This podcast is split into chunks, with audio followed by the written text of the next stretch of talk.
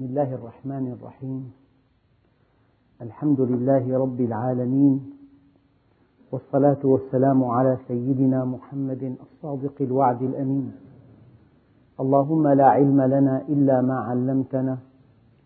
إنك أنت العليم الحكيم اللهم علمنا ما ينفعنا وانفعنا بما علمتنا وزدنا علما وأرنا الحق حقا وارزقنا اتباعه وارنا الباطل باطلا وارزقنا اجتنابه واجعلنا ممن يستمعون القول فيتبعون احسنه وادخلنا برحمتك في عبادك الصالحين ايها الاخوه المؤمنون مع الدرس الثالث من سوره محمد صلى الله عليه وسلم ومع الايه الثانيه عشره وهي قوله تعالى: إن الله يدخل الذين آمنوا وعملوا الصالحات جنات تجري من تحتها الأنهار والذين كفروا يتمتعون ويأكلون كما تأكل الأنعام والنار مثوى لهم يعني في النهاية ينقسم البشر جميعا إلى فريقين فريق يدخل الجنة ففيها ما لا عين رأت ولا أذن سمعت ولا خطر على قلب بشر إلى أبد الآبدين ولك أن تفهم الأبد كيفما شئت على كل أكبر رقم يمكن لعقل بشري أن يتصوره إذا نسب إلى الأبد أصبح صفرا لو أن هناك رقما من الأرض إلى القمر أصفار 360 ألف كيلومتر أصفار طيب رقم من الأرض إلى الشمس 156 مليون أصفار يعني كل ميل لي صفر كل ميل لي صفر للشمس لو أن هناك رقم من الأرض إلى المجرة مليون سنة ضوئية أصفار هذا الرقم إذا قيس إلى اللانهاية صفر فما هو الأبد؟ إن الله يدخل الذين آمنوا وعملوا الصالحات جنات تجري من تحتها الأنهار لو أن إنسانا آثر الحياة الدنيا بضع سنوات الإنسان متى يستقر نفسيا؟ بعد أن ينهي دراسته وبعد أن يؤسس عمل وبعد أن يتزوج وبعد أن يشتري بيتا يعني بعد الزواج والعمل وشراء المنزل صار في دخل ثابت صار في مكانة صار في استقرار عائلي من الآن بدأت حياته كم سنة؟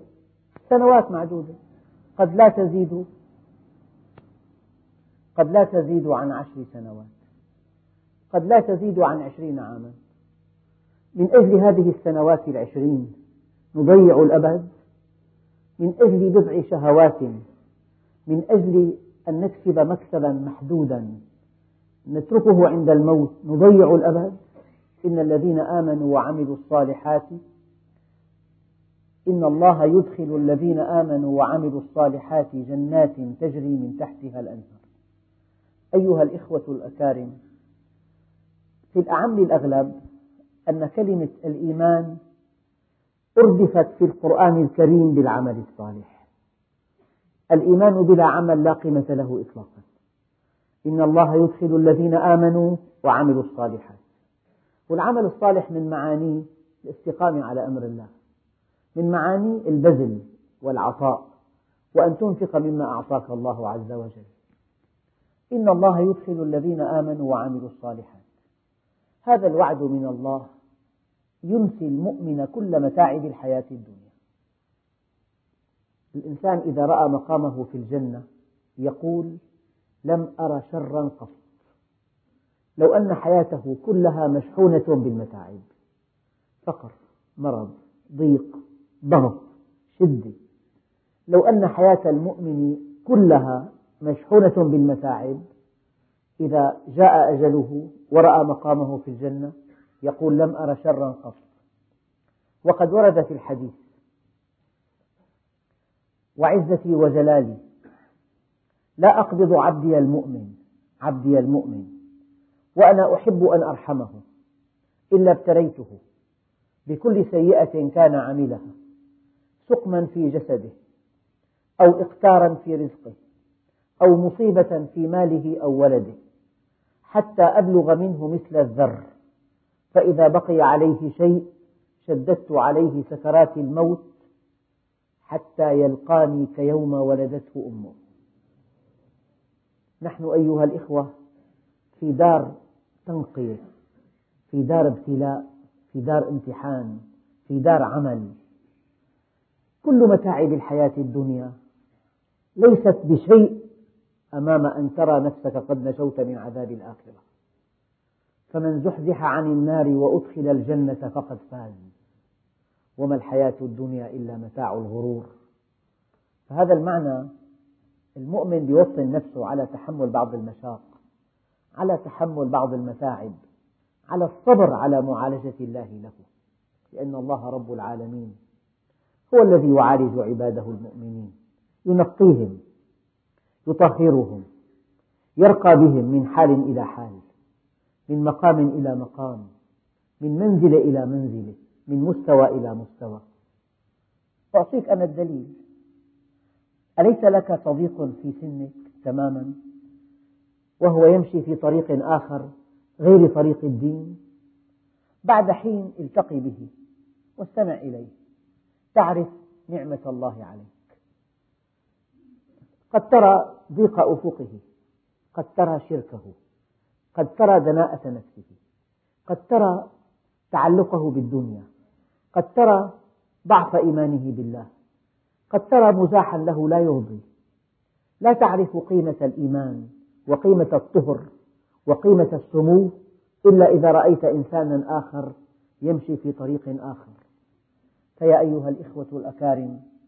إن الله يدخل الذين آمنوا وعملوا الصالحات جنات يعني هذا الوعد يمتص كل متاعب الحياة الدنيا ذكرت مرة مثلا يقرب هذا المعنى يعني إنسان دخله قليل جدا عنده ثمانية أولاد ودخله لا يزيد عن 1500 ليرة في هذه الأيام وبيته مستأجر حياته ضيقة جدا طعامه خشن جدا بيته صغير جدا له عم مثلا يملك 500 مليون ليس له أولاد توفي فجأة بحادث ألم تنتقل كل هذه الثروة لهذا الفقير فجأة نعم إلى أن قبض المبلغ الأول بقي عاما إلى أن قبض المبلغ الأول لماذا هو في هذا العام من أسعد الناس مع أن حياته هي هي وطعامه هي هو هو وبيته هو هو لم يتغير في حياته شيء إطلاقا ومع ذلك تراه من أسعد الناس لأن لأنه دخل في الوعد الحقيقي كل هذه الثروة آلت إليه وبقي أشهر حتى يقبض هذه المبالغ الطائلة إذا هذا الوعد بهذا الغنى الكبير في نظره طبعا ينفيه كل متاعب دنياه وكذلك المؤمن يعني مثل تقريبي توضيحي المؤمن حينما يعده خالق الكون بجنة عرضها السماوات والأرض هذا الوعد يلغي كل متاعب الحياة الدنيا يعني يقول المؤمن والله أنا راضي يا رب راض عن كل شيء لذلك أحد الأشخاص كان يطوف حول الكعبة ويقول يا رب هل أنت راض عني كان وراءه الإمام الشافعي قال يا هذا هل أنت راض عن الله حتى يرضى عنك فوقف وقال من أنت سبحان الله من أنت يرحمك الله قال أنا محمد بن إدريس قال ما هذا الكلام كيف أرضى عن الله وأنا أتمنى رضاه ما, فهمت هذا الكلام فقال الإمام الشافعي إذا كان سرورك بالنقمة كسرورك بالنعمة فقد رضيت عن الله المؤمن يرضى بقضاء الله وقدره يرضى بنصيبه من الله عز وجل المؤمن راض عن الله عز وجل إن الله يدخل الذين آمنوا وعملوا الصالحات جنات تجري من تحتها الأنهار هذا الفريق الأول وأما الفريق الثاني قال والذين كفروا يعني ما عرفوا ربهم ما عرفوا منهجه أنكروا إما أنكروا وجود ربهم أو أنكروا أسماءه أو أنكروا ألوهيته آمنوا بأنه خلق لكن لم يؤمنوا بأنه فعال معهم أينما كانوا الأمر كله بيده فمن آمن بالله خالقا ولم يؤمن به مربيا ومسيرا ما عبده يعبد الذي يراه فعالا في حياته فالذين كفروا يتمتعون ويأكلون كما تأكل الأنعام والنار مثوى لهم الأنعام الحيوانات همها الطعام والشراب تأكل بلا قيد وكلما سمنت اقترب وقت ذبحها تأكل لتذبح الأغنام تسمن لا من أجلها لا من أجل صحتها لا تسمن من أجل أن تذبح فهؤلاء الذين كفروا يتمتعون ويأكلون كما تأكل الأنعام والنار مثوى لهم فالكافر يعيش ليأكل والأرقى من هذا الذي يأكل ليعيش والأرقى من هذا وذاك الذي يعيش ليعرف الله عز وجل يعيش ليعرف الله لذلك قالوا المؤمن يتزود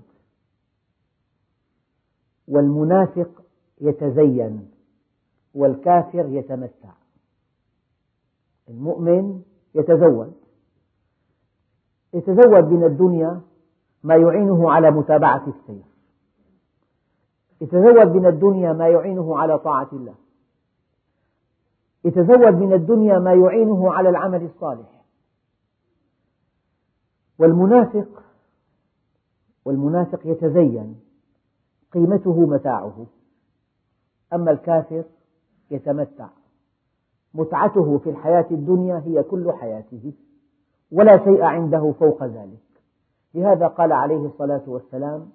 تعس عبد الدرهم والدينار تعس عبد البطن تعس عبد الفرج تعس عبد الخميصة والقطيفة عبد الثياب يعني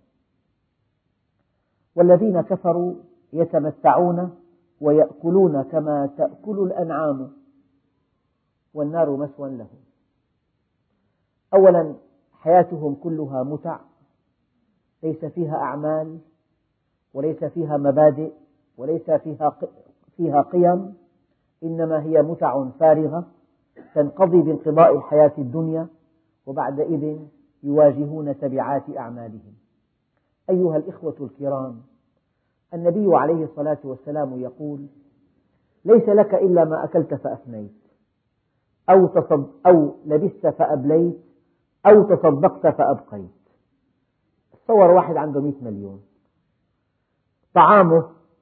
كم بالسنة ولباسه كم وكم تصدق له من هذا المبلغ الطائل المبلغ الصغير الذي أكل منه ولبس منه وتصدق منه هذا المبلغ الصغير ثلاث أقسام الذي أكله فني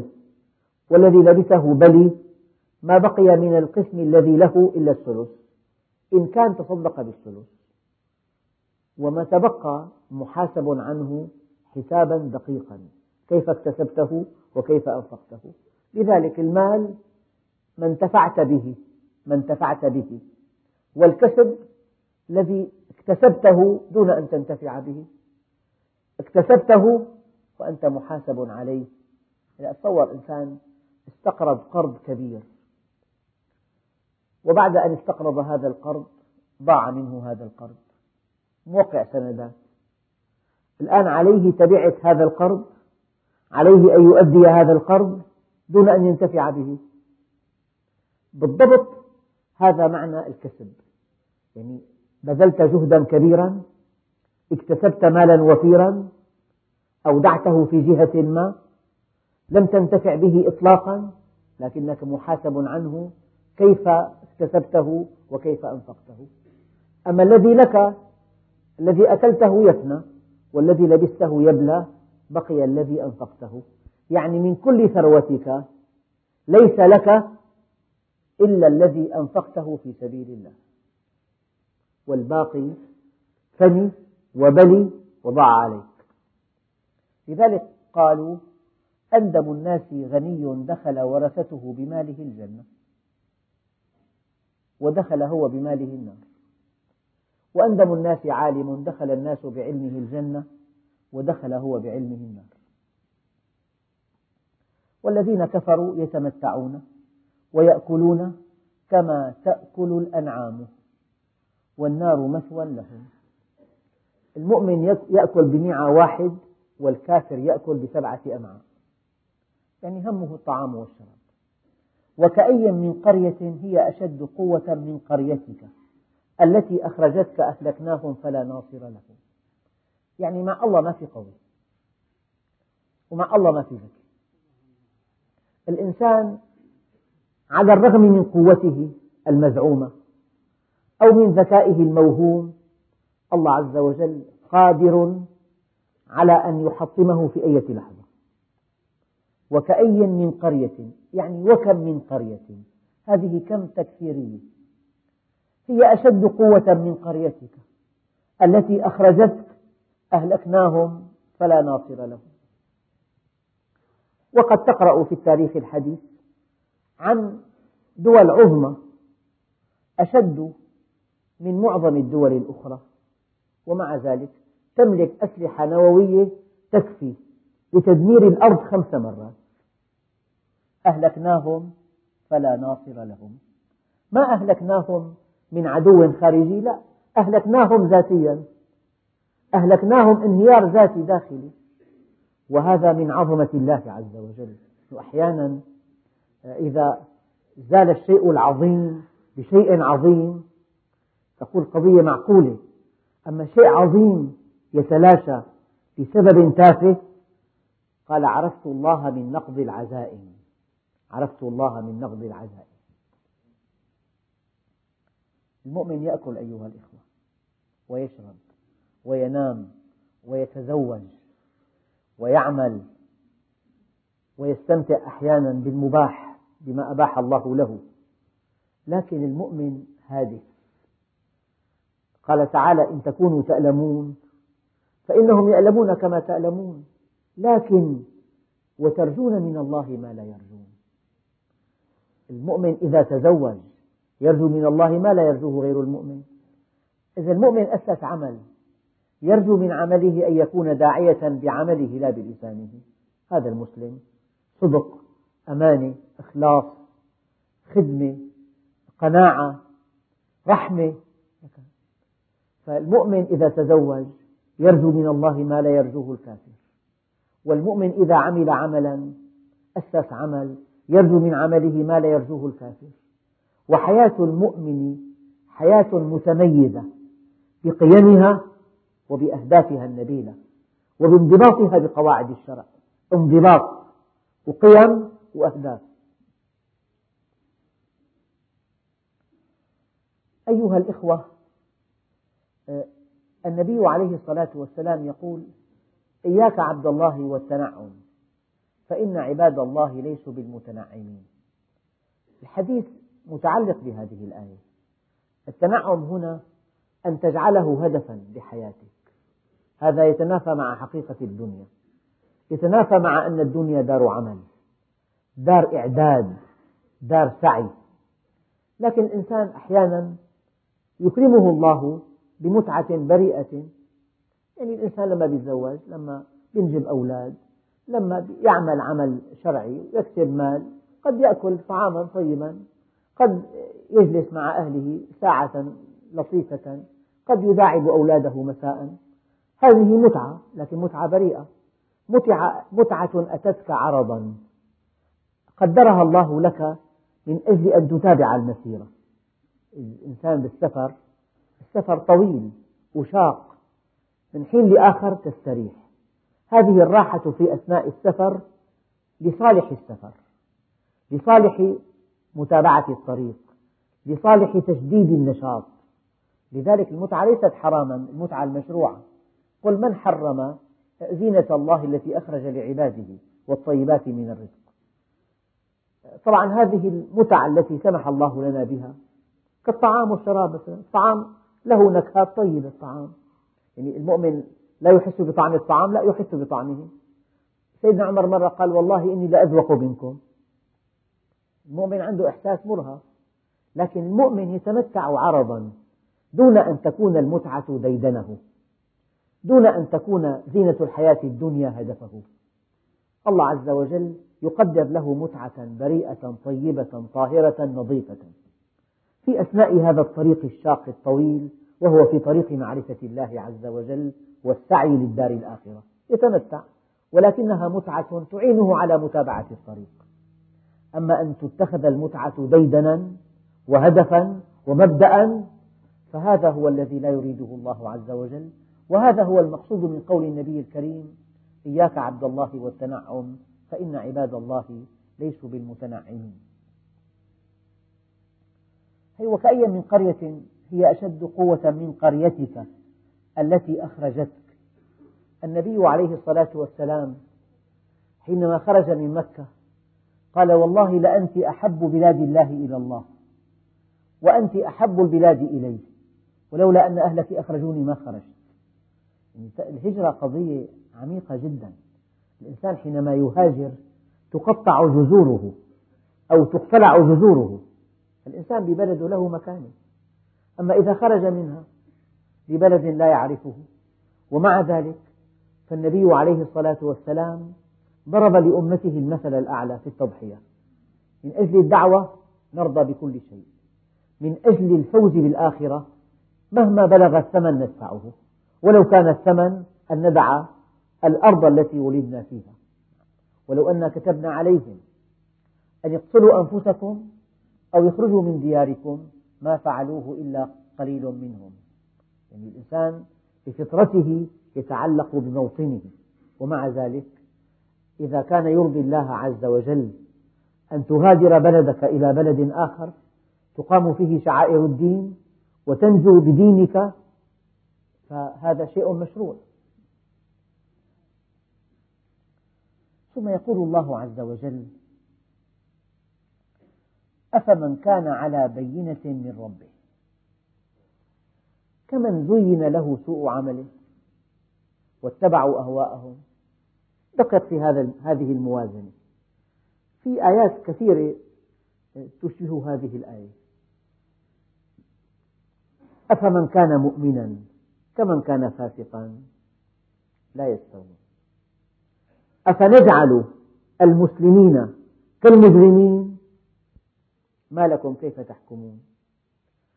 أفمن وعدناه وعدا حسنا فهو لاقيه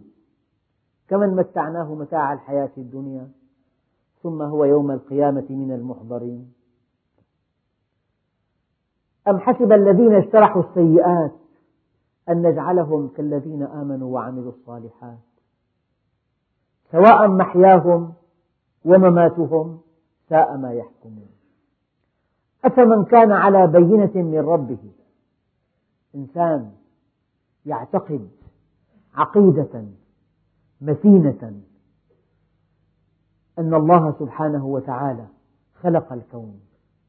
وأنه رب العالمين وأنه الفعال لما يريد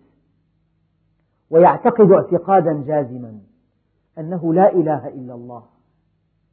وأنه كامل في أسمائه الحسنى وصفاته الفضلى ويعتقد أن النبي عليه الصلاة والسلام سيد الخلق وحبيب الحق وأنه المثل الأعلى والقدوة لنا وأنه معصوم في أقواله وأفعاله وأنه الإنسان الكامل وأن كل ما أمرنا به هو عين الحق وكل ما نهانا عنه هو عين الباطل ويعتقد أن لله ملائكة يكتبون كل أعمالنا ويعتقد أن هذا المنهج هذا الكتاب هو من عند الله فيه خبرنا وخبر من قبلنا وخبر من بعدنا فيه أمر ونهي ووعد ووعيد وحرام وحلال فيه غيب الماضي وغيب الحاضر وغيب المستقبل والذي يعتقد أن الله سبحانه وتعالى عادل في كل أفعاله حكيم وقدير ولطيف ورحيم هذا الذي يعتقد هذه العقيدة الصحيحة المطابقة للواقع التي لا يمكن أن تنقض في يوم من الأيام بينما أي مذهب وضعي من المحتمل جدا أن يأتي رأي آخر ينقضه إذا اعتقدت بنظرية ليست في كتاب الله من البديهي جدا أن تأتي حقيقة فتنقضها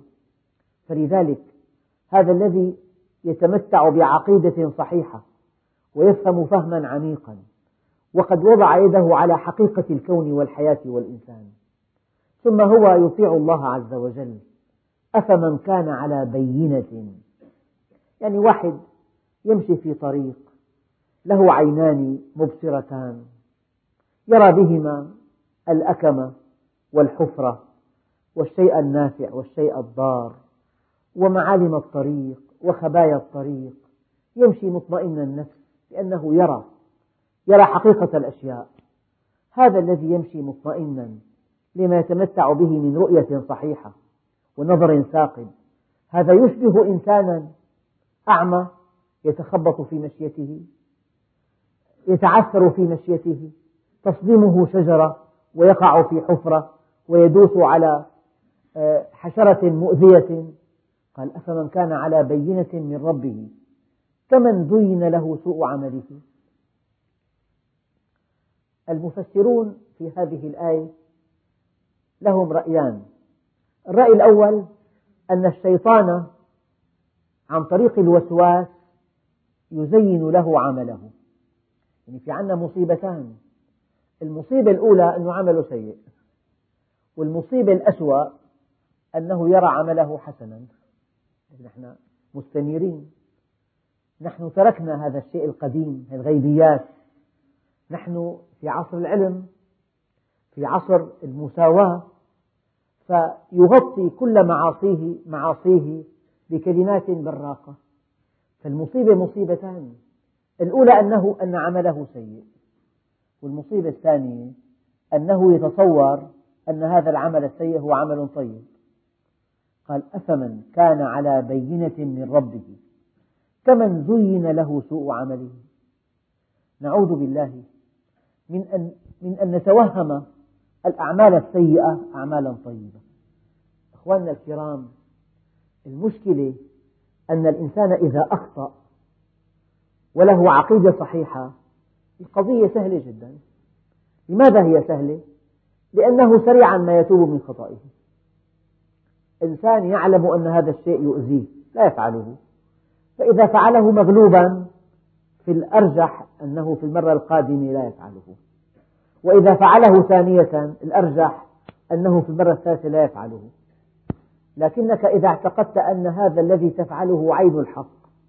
وعين الصواب وهو الشيء الجيد هذه المصيبة المصيبة ألا تدري وألا تدري أنك لا تدري المصيبة أن يكون العمل سيئا وأن تراه حسنا لذلك سيد الخلق وحبيب الحق حينما كان يدعو الله عز وجل يقول اللهم أدعية النبي علم اللهم أرنا الحق حقا لأن هناك من يرى الحق باطلا وارزقنا اتباعه ما قيمة الرؤية الصحيحة من دون عمل اللهم أرنا الحق حقا وارزقنا اتباعه وأرنا الباطل باطلا وارزقنا اجتنابه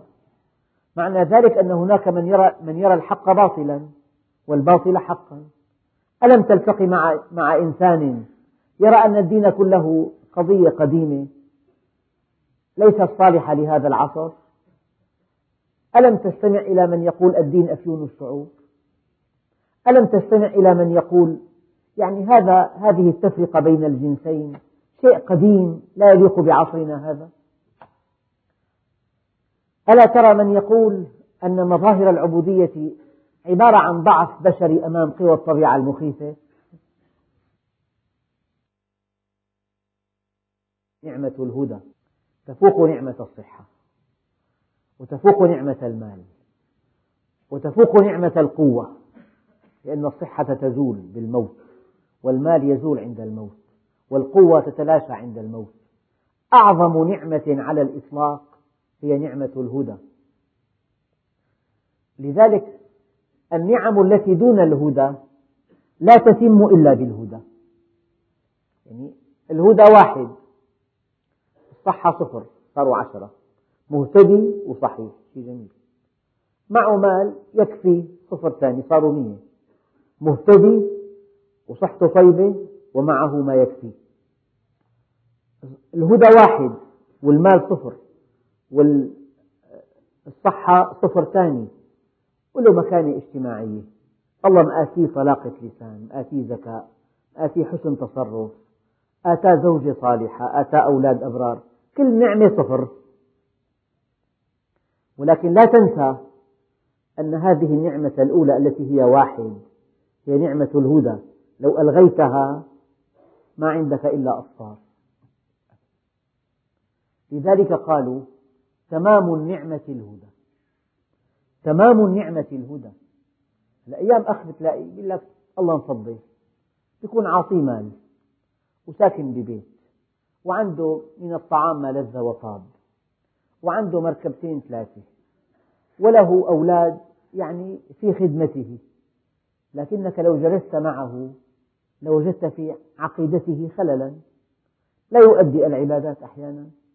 له ظن بالله سيء إذا كنت مؤمنا حقا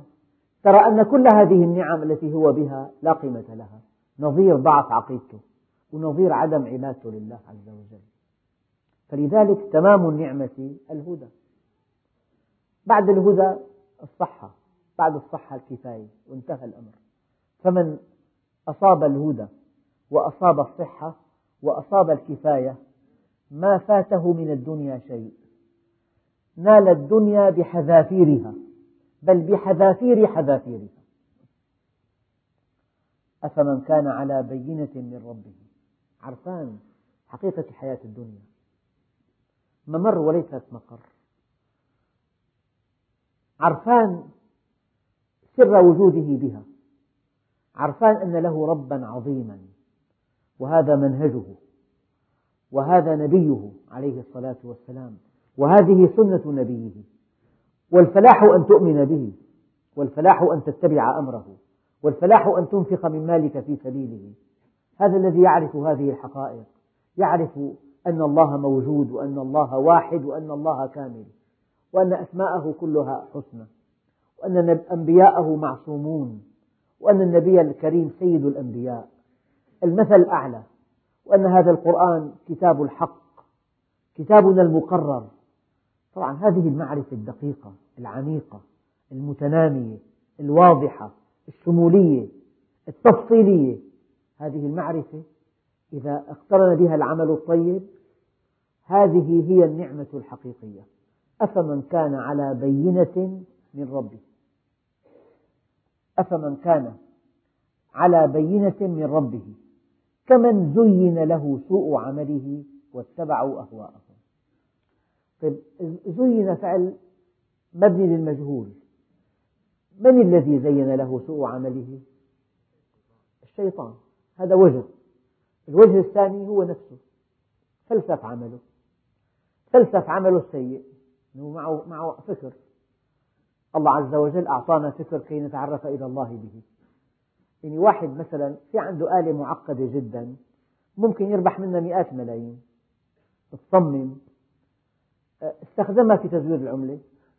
أم دخل للسجن الآلة نفسها بدل أن تكون هذه الآلة سببا في غناك جعلتها سببا في دمارك كذلك العقل هذا العقل قوة إدراكية قوة إدراكية أودعها الله فيك كي تعرف الله عز وجل لكنك إذا أردت الشهوة وانتبهت أن معك جهازا عظيما هذا الجهاز يمكن أن تعمله لغير ما خلق له يمكن أن تعمله في فلسفة انحرافك هذا هو العقل التبريري أخطر شيء في الإنسان أن يكون عقله تبريريا مصرا على شهواته مصر على باطله على كفره على انحرافه على عدوانه على بغيه مصر على هذا الانحراف لكن لو كان حيوان ينحرف وكفى أما الإنسان اللي معه عقل ينحرف ويفلسف انحرافه هذه المبادئ الوضعية الهدامة فلسفة الشر فلسفة الكفر فلسفة الانحراف فلسفة الإلحاد أنه في عقل هذا العقل قوة إدراكية ما أودعها الله في الإنسان إلا من أجل أن يعرف الله بها يعني الإنسان أيام يركب مركبة كل ما فيها مجهز أن تنقلك إلى هدفك وأنت مرتاح أي المركبة هكذا صممت حينما صنعت في معملها صممت لتنقلك إلى هدفك وأنت مرتاح يقول لك هي مكيفة بالصيف مدفأة في الشتاء فيها أجهزة حمل مرنة جدا مثلا القيادة سهلة مثلا فيها صوت آه، خفيض جدا فيها آه، إضاءة يعني ذاتية الحركة شيء جميل أما إذا الإنسان قاد المركبة وهو سكران نزل بها إلى أعماق الوادي فتحطمت أضلاعه المركبة هي هي إما أن تنقلك إلى هدفك وأنت مرتاح وإما أن تكون سببا في هلاك الإنسان هكذا العقل حيادي إذا الإنسان استخدمه كأداة لمعرفة الله كان سبب سعادته ورد بالأثر أن الله جل جلاله لما خلق العقل قال له أقبل فأقبل ثم قال له أدبر فأدبر قال وعزتي وجلالي ما خلقت خلقا أحب إلي منك بك أعطي وبك آخذ يعني إذا الإنسان استعملك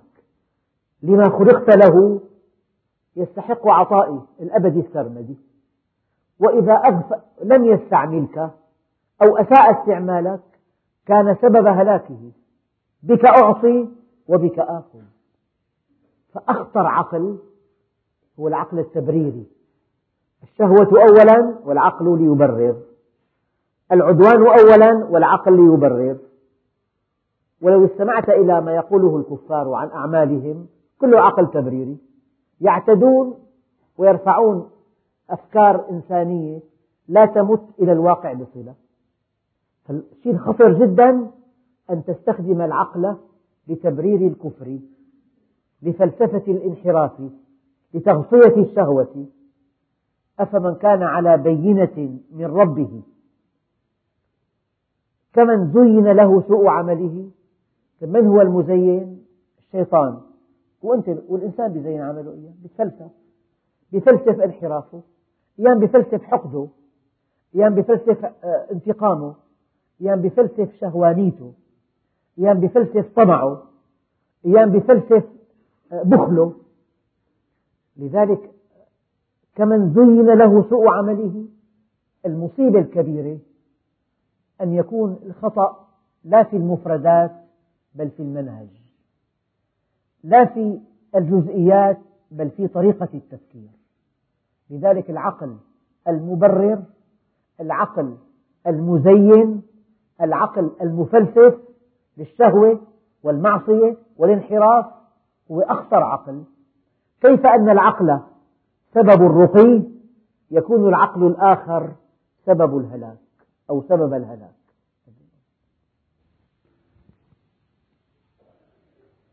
أيها الإخوة أحيانا نرى في آية واحدة كلمة هي مركز الثقل لأنه نحن في عصر الباطل مزين والشهوة مفلسفة والانحراف مغطى والإنسان الجاهل أحيانا يصدق هذا الكلام فمن أجل ألا نقع في شر فلسفتنا ألا نقع في شر أعمالنا ينبغي أن تعلم علم اليقين أن الحق لا يتعدد الحق واحد وأن الحق هو, جل هو الله جل جلاله وأن الحق كلامه وأن الحق شرعه وأن الحق ما قال والباطل ما لم يقل فلذلك هذا القرآن في تفسير لنشأة الحياة في تفسير لما نحن عليه بعد الممات في تفسير لأثمن ما في الدنيا وهو العمل الصالح في تفسير لمهمة الإنسان في الدنيا لرسالته التي أنيطت به للأمانة التي حملها للتكليف الذي كلف به فهذا الكتاب هو خاتم الكتب أنزل على خاتم الأنبياء هو الحق الآن أي نظرية أي مبدأ وضعي أي فلسفة مستوردة أي تفسير للكون غير التفسير أي تفسير لبدء الخليقة غير التفسير هذا هو باطل باطل يعني خطأ ليس له وجود لا يتطابق مع الحقيقة لكن بقي ألا ألا نصغي لهذا التزيين للباطل ألا نصغي يعني الله عز وجل نجيب مثل قريب يعني خلقنا وخلق وأنزل على عبده النبي الكريم منهجا نتحرك به فإذا نهانا عن شيء نهانا عن أن نختلط بالنساء مثلا فلو رأيت من يقول الاختلاط يهذب المشاعر هي فلسفة هي هذا عمل العقل التبريري هذا عمل العقل المخادع إذا كان لقيت المعصية قال تعلموا السحر ولا تعملوا به هذا لا آية ولا حديث هذا معنى توريط فالإنسان بيلتقي مع أصدقاء بيقرأ أيام مقالة بمجلة بيسمع محاضرة لإنسان غير مؤمن بالدين بيسمع أيام خبر آه، أنت مثلا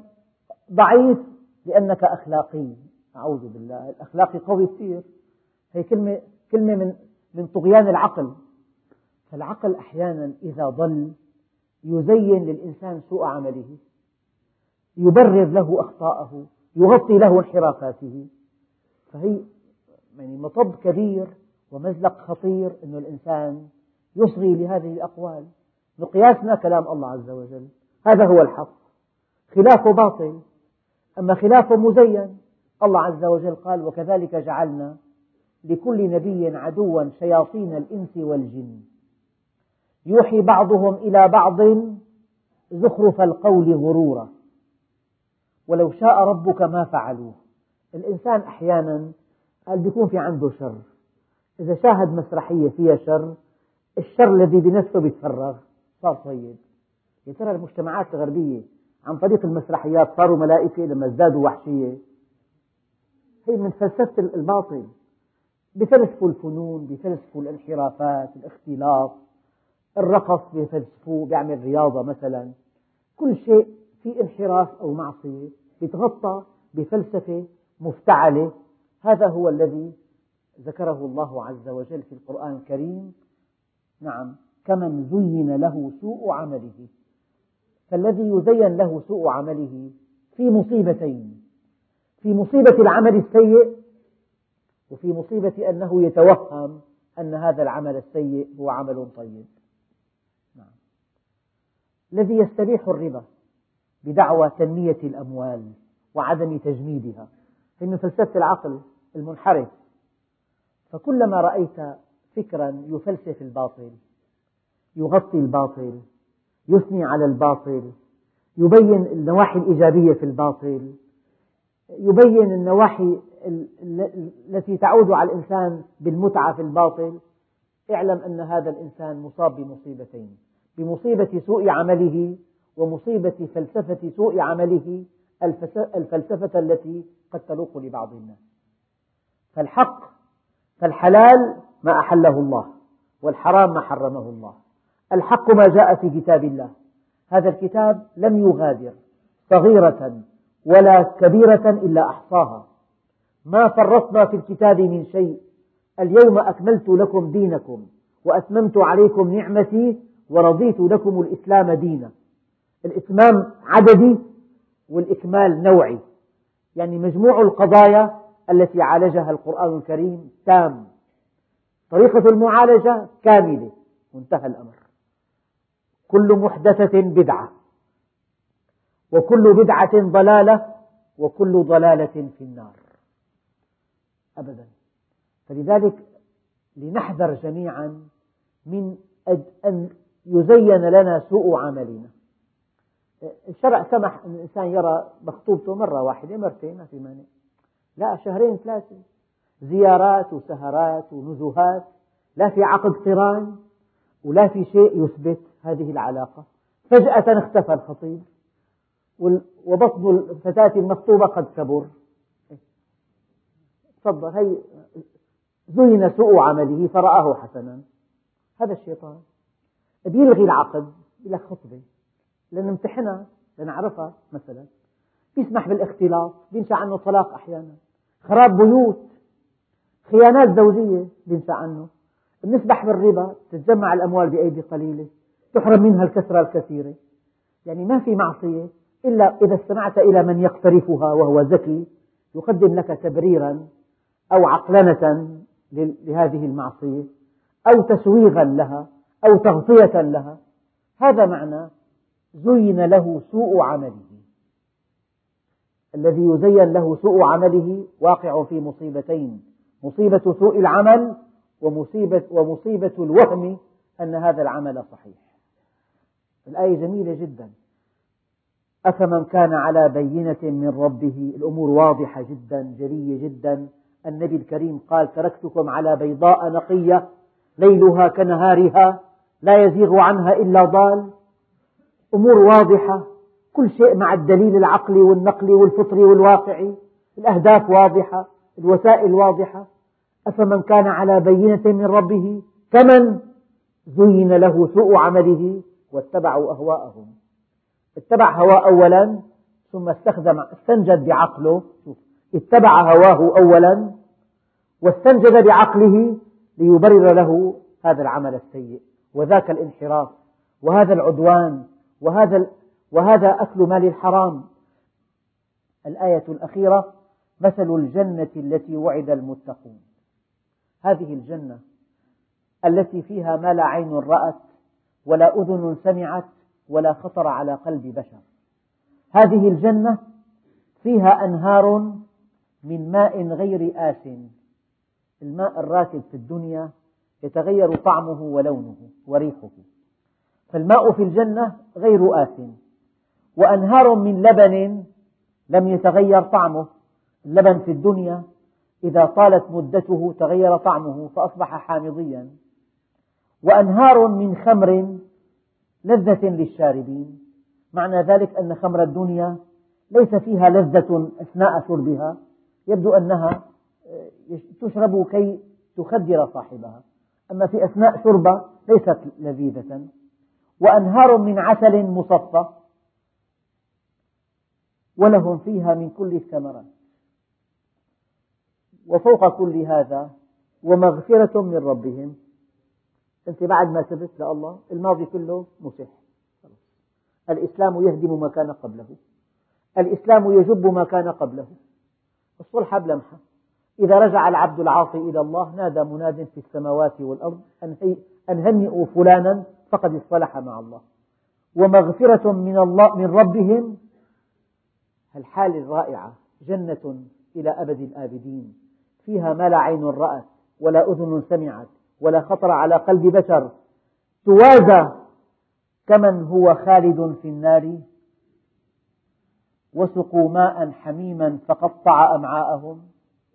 وفي هذه الآية إعجاز علمي ليس في الأمعاء أعصاب حس أبدا لو فتحت بطن الإنسان وفتحت أمعاءه وسكبت ماء يغلي لا يشعر أبدا دماغ الإنسان ذكر لي طبيب فتح دماغ إنسان وبدأ يقطع منه الجهاز الدماغ هذا العضو الحساس الذي تنقل إليه كل أعصاب كل مشاعر الحس لا يحس بشيء إطلاقا يمكن أن تجرى عملية في الدماغ من دون تخدير إطلاقا كذلك في الأمعاء الأمعاء ما في أعصاب حس لذلك الإنسان إذا شرب ماء يغلي لا يشعر بشيء إطلاقا الآية جاءت فقطع أمعاءهم لكن هذا الماء ليغلي الذي يغلي مزق أمعاءهم قطعها ولم يشعروا بألم الحر من كان يعرف هذه الحقيقة ليس في الأمعاء أعصاب حس أما في أعصاب ضغط آلام آلام عقد الأمعاء لا تحتمل آلام ضغط وليست آلام وسقوا ماء حميما فقطع أمعاءهم أيضا موازنة من كان في الجنة وهذه حاله كمن كان في النار وهذه حاله من كان على بينة من ربه هذه حاله ومن, ومن زين له سوء عمله هذه حاله هل يستويان؟ يعني كأن الدرس اليوم في الموازنة بين الحق والباطل والحمد لله رب العالمين